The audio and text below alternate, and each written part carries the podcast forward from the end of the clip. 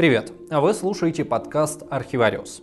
Здесь мы рассказываем истории о людях и событиях, ставших элементами поп-культуры, о чем все слышали, но не знали подробностей. Вообще Архивариус это YouTube проект, но мы знаем, что часть зрителей наши видео не смотрят, а слушают. Поэтому мы решили дополнительно публиковать ролики в чисто аудио формате. Здесь нет рекламных пауз и интеграций, поэтому мы будем очень рады, если вы поддержите наш проект на Патреоне. Ссылка есть в описании.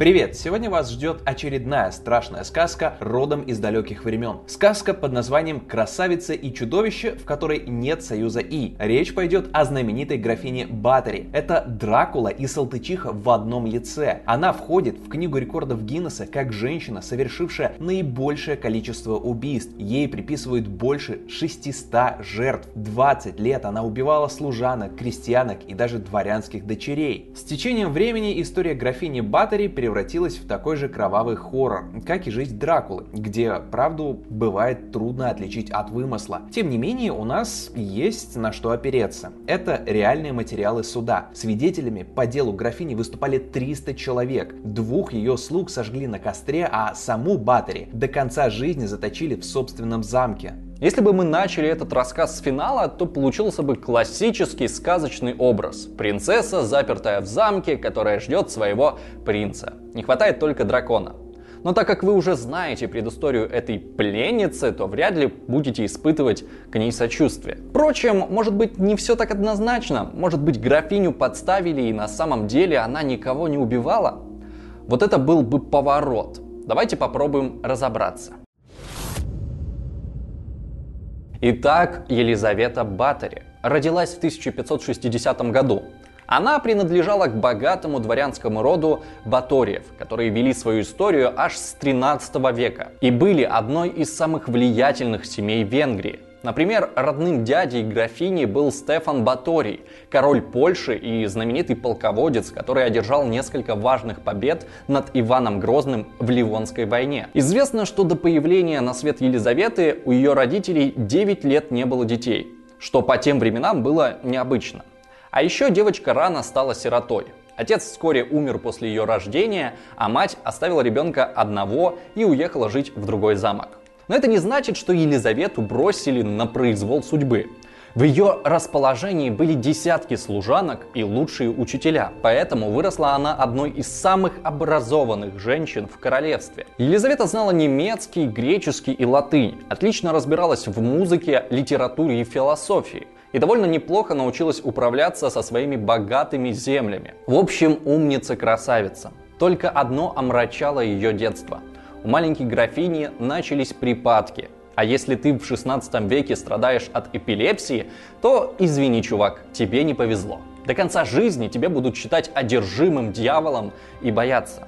Возможно, именно с этого момента и начинается история о кровавой графине. В 10 лет Елизавету решили выдать замуж и обручили с графом Ференцем на Дашди. Он был на 4 года старше невесты. И мало того, что не знал иностранных языков, так еще и даже по-венгерски плохо умел читать и писать. В общем, у них точно не было общих тем для разговоров. Настолько не было, что про молодую графиню даже начали ходить слухи, что в 13 лет она родила сына от какого-то крестьянина. Ребенка якобы отдали на усыновление, а его приемной матери хорошо заплатили, чтобы она держала все в тайне. Но, как видите, тайну сохранить не получилось. Впрочем, у этой истории нет никаких реальных подтверждений, кроме крестьянских слухов, так что вполне возможно все это неправда. Но сам факт таких слухов уже показывает, как к Елизавете относились в народе. Баттери и Ференц официально поженились через 5 лет, а размах свадьбы уступал только королевской. В замок съехалось четыре с половиной тысячи гостей. Все это говорю за тем, чтобы вы могли оценить, насколько известной и влиятельной была эта семья. Это не какая-то там салтычиха, которая которая могла сидеть у себя в Подмосковье и, не привлекая внимания, мучить крестьян. Графиня Баттери была элитой из элит. Настолько элитной, что после свадьбы это не она взяла фамилию мужа, а муж взял ее. Молодожены переехали в замок Чейта, который находился рядом с Братиславой. А потом Ференц оставил жену дома, а сам укатил в военный поход. А в свои редкие визиты домой исправно выполнял супружеский долг. У пары родилось шестеро детей. Но примерной матерью Елизавета не была. По обычаю тех лет детьми сначала занимались кормильцы, а потом их отправили на воспитание в другие знатные семьи. А по еще одной традиции дворянка не могла посещать знатных гостей без мужа. А так как Ференц постоянно торчал на войне, то Елизавета сидела дома и скучала. Кроме одного эпизода, когда турецкая армия подошла вплотную к ее замку и разграбила несколько окрестных деревень. Тогда графиня проявила себя как по-настоящему заботливая правительница. Она помогала организовывать медицинскую помощь пострадавшим, успокаивала женщин, чьи мужья и дети были убиты или попали в плен. В общем, вроде бы вполне справлялась со своей ролью. Правда, к этому моменту Баттери провела в браке уже лет 20, и кроме этого события с войной ничем особым не запомнилось. Думаю, сами можете представить, насколько ей было нечего делать. И вот тут начинается наша легенда. Современники описывают графиню как высокую, стройную, красивую женщину с удивительно белой кожей. Каждое утро Баттери умывалась холодной водой и ездила на коне по округе, а свои светлые густые волосы отбеливала настоем шафрана. Оставшуюся часть дня Баттери либо тусила с любовниками, либо шпионила за своими слугами. Потому что в отсутствие других развлечений она придумала свое – наказывать тех, кто не мог оказать сопротивление. А некоторым методом пыток Елизавета научилась у своего мужа, потому что Ференс прославился не только своими победами над турками, но и особой жестокостью к пленным. Сильнее всего от госпожи страдали девушки. Стоило им хоть немного накосячить, как Баттери приходила в холодное бешенство. Она таскала служанок за волосы, избивала, прижигала руки раскаленными щипцами, а когда графиня видела кровь, то вообще превращалась в выдержимую. Как-то ее муж во время короткого пребывания дома обнаружил в саду девушку. Она была привязана к дереву, а тело ее облепили муравьи и мухи. Ференц спросил жену, чем эта девушка заслужила такое наказание, а Елизавета, не моргнув и глазом, ответила, она таскала груши. После того, как Елизавета прекращала наказание, она становилась тихой и умиротворенной. Это была первая стадия ее безумия, пока она никого не убивала. Все начало меняться, когда однажды она скакала к своему любовнику и на дороге обрызгала грязью какую-то безобразную старуху. Старуха не растерялась и крикнула вслед графине что-то типа «Спеши, спеши, красавица, скоро ты станешь такой же, как я». И графиня действительно осознала, что она уже не молода. Ей было уже за 40, и хоть для своего возраста, по воспоминаниям современников, она выглядела еще ого-го, но все равно начала каждый вечер смотреться в зеркало и устраивать истерику из-за каждой новой морщинки. В 1604 году от загадочной болезни умирает муж Баттери. И после его смерти в замке начинаются настоящие ужасы. Трэш и слэшер в одном флаконе. Из-за страха постареть графиня все больше ехала кукухой и пыталась найти самые безумные способы сохранить красоту. Женщина она была грамотная, так что искала ответы в алхимических книгах и древних медицинских трактатах. Но решение нашла самостоятельно. Как-то раз служанка расчесывала ей волосы перед сном и неловко дернула гребень. Елизавета разозлилась, сильно ударила служанку по лицу и разбила губу. На руку графини попало несколько капель крови, а на утро ей показалось, что кожа в этом месте стала выглядеть моложе. Удивленная своим открытием, графиня кинулась за советом к знакомой знахарке по имени Дравуля. И та зачем-то брякнула, что и правда, с древности всем известно, что кровь непорочных девиц – это отличное средство против старения. Ох и зря она это сделала, потому что Баттери поняла все буквально и решила устроить себе необычный спа-салон. А именно, начала принимать ванны из крови девственниц. Короче, превратилась в кого-то типа хозяек леса из Ведьмака. Семь следующих лет в окрестностях замка находили трупы девушек. В лесу появилось неофициальное, неосвещенное кладбище, а в реке рыбаки вылавливали части обезображенных тел. Все трупы были обескровлены. В замке графини оборудовали подвал, единственной целью которого было добывать своей хозяйке свежую кровь. Естественно, графиня не сама проводила экзекуции. Ей помогали старые служанки, чья кровь была уже непригодна для омоложения. Они посыпали пол золой и солью, а утром долго оттирали перепачканные стены. Первое время жертвами маньячки становились молодые служанки. Но они быстро заканчивались. Чтобы найти новых, приспешницы Елизаветы катались по соседним деревням и предлагали крестьянским дочкам отличное место в замке. Через пару недель после начала работы их отличным местом становится кладбище. Главных подручных у графини было трое. Горбун Фицка и две служанки Илона Йо и Сентеш. Именно они ходили по деревням и набирали девушек в замок. Постепенно местные жители начали что-то подозревать, поэтому далеко не все хотели отдавать дочерей в услужение госпоже. И даже начали жаловаться местному священнику Иштвану Мадьяре. Но до поры до времени тот не обращал внимания на дурацкие жалобы от неграмотных мужиков. Возможно потому, что Батари не только была знатной дворянкой, но еще имела таких же знатных покровителей. Например, после смерти мужа ее стал опекать Тьорть Турза. Это был не просто носитель знатной фамилии, а правой рукой венгерского короля. Так что крестьян никто не слушал. Но время от времени получались неудобные казусы. Однажды в гости к графине приехал родственник, а его собака вырвала в саду отрубленную руку. Как Елизавета объяснила странную находку, история умалчивает. Но время шло, а волшебные кровавые anti-age маски что-то не действовали. Графиня продолжала неумолимо стареть. Тогда она пригласила знахарку Дарвулю и попросила объяснить, как такое возможно. А еще предупредила, что если внятного ответа у ведьмы не найдется, то она отправится отсюда прямиком в кровавый подвал. И представьте себе, ответ нашелся. Дарвуля объяснила, что для достижения нужного эффекта нужно использовать кровь не простолюдинок, а дворянок. Графиню это показалось разумным, Дарвулю она отпустила, а сама начала придумывать план, как бы заполучить нужную кровь. Одно дело убивать крестьянок, их никто не считает и всем плевать.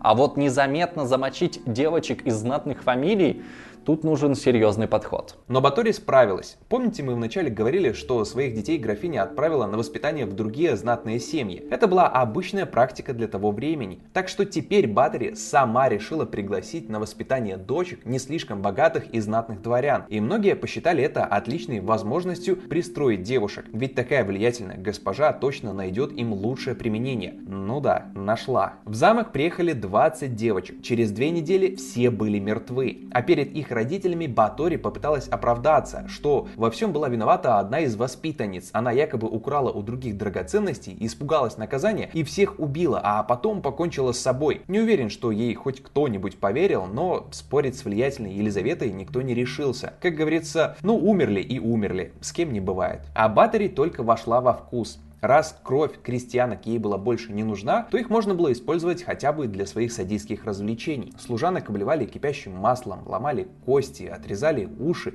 и еще делали кучу разного гура. Летом любимым развлечением графини было раздевать девушек и связанными сажать на муравейник, а зимой обливать водой на морозе, пока они не замерзнут до смерти. К этому времени слухи об убийствах распространились уже по всей Венгрии. Впервые публично с обвинениями против Батория выступил священник Иштван Мадьяри, тот самый, к которому приходили с жалобами крестьяне.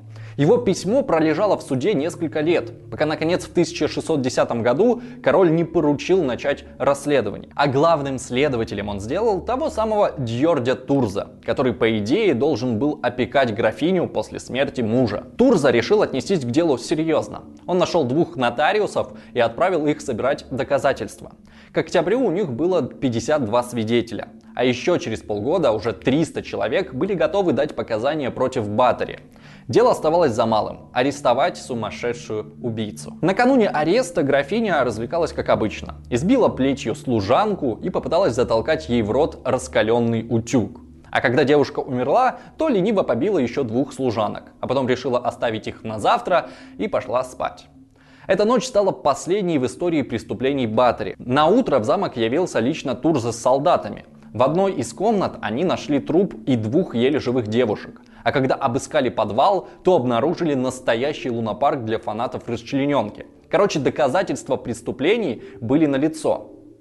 Но что еще важнее, нашли дневник Елизаветы, где она фиксировала все убийства. Правда, имен большинства жертв она либо не помнила, либо не знала, поэтому записывала их примерно так. Номер 169 маленького роста или номер 302 с черными волосами. Всего в списке было 610 имен. Благодаря этому документу графиня и попала в книгу рекордов Гиннесса.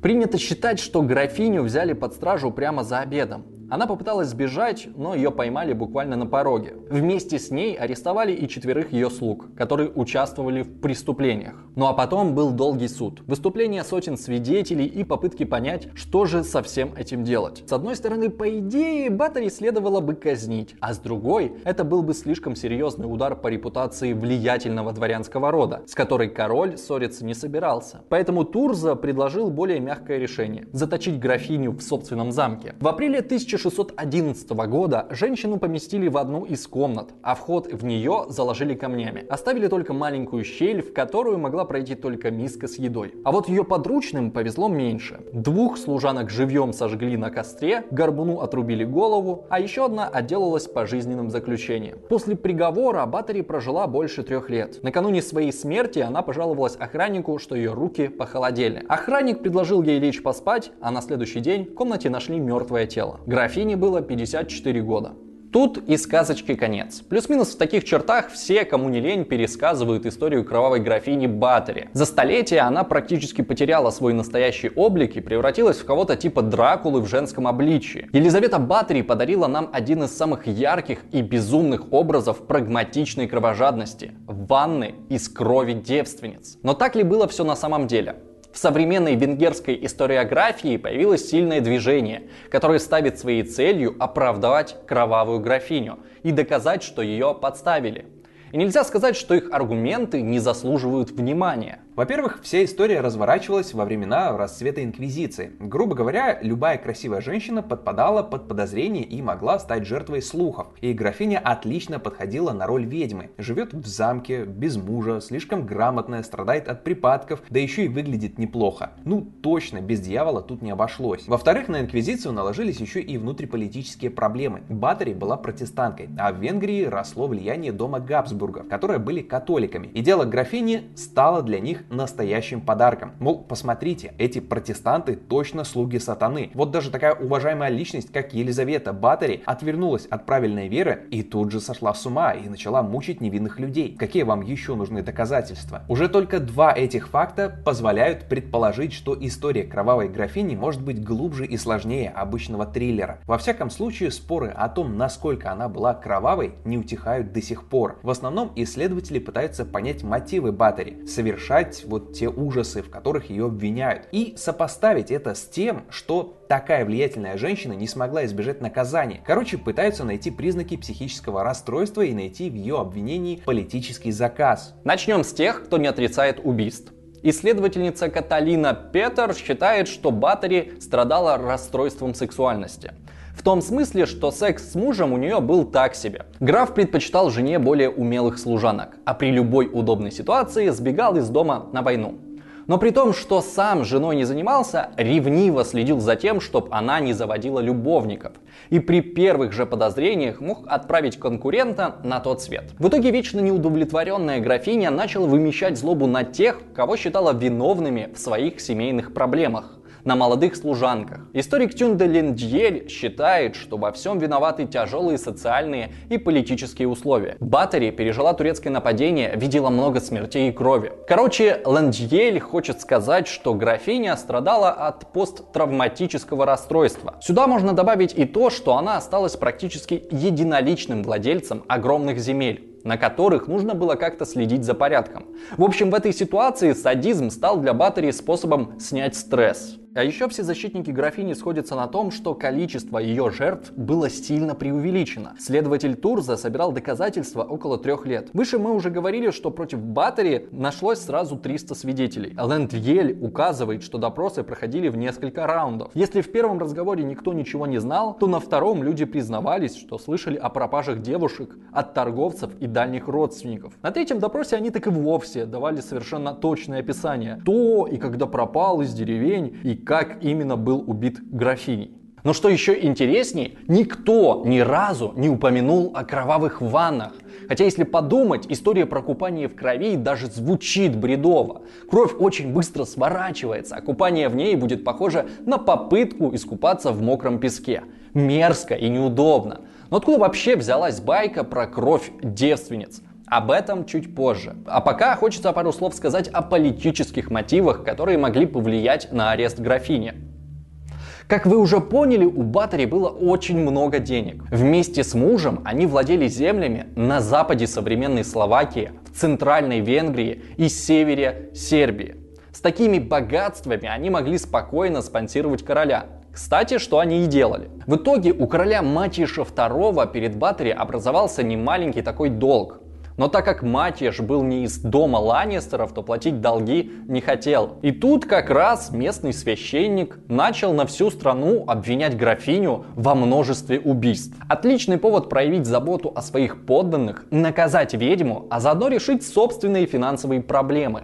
Это указывает на то, что обыски прошли во всех имениях Батори а не только в замке Чейта. Например, ее дом в Пресбурге так тщательно обыскали, что унесли оттуда вообще все ценное. Некоторые источники утверждают, что главный следователь Турза тоже не был бескорыстен в своем желании покарать убийцу. Якобы он был влюблен в графиню и пытался с ней замутить, а когда получил отказ, то затаил обиду. А религиозный след в деле Баттери выглядит запутаннее всего. Как я уже говорил, есть версия, что весь процесс был частью плана католиков Габсбургов по борьбе с протестанткой Баттери. Вот только первым, кто начал публично обвинять графиню в убийствах, был протестантский священник. Возможно, потому что протестанство это не одна религия, там десятки разных течений. И вот священник был лютеранином, а графиня кальвинисткой. Нам сейчас может казаться, что это какая-то незначительная фигня, но в то время к вопросам веры относились куда серьезнее и готовы были убивать друг друга за не так понятую строчку в Библии. При всем при этом Батори на своих землях пыталась заставить представителей разных религий жить в мире,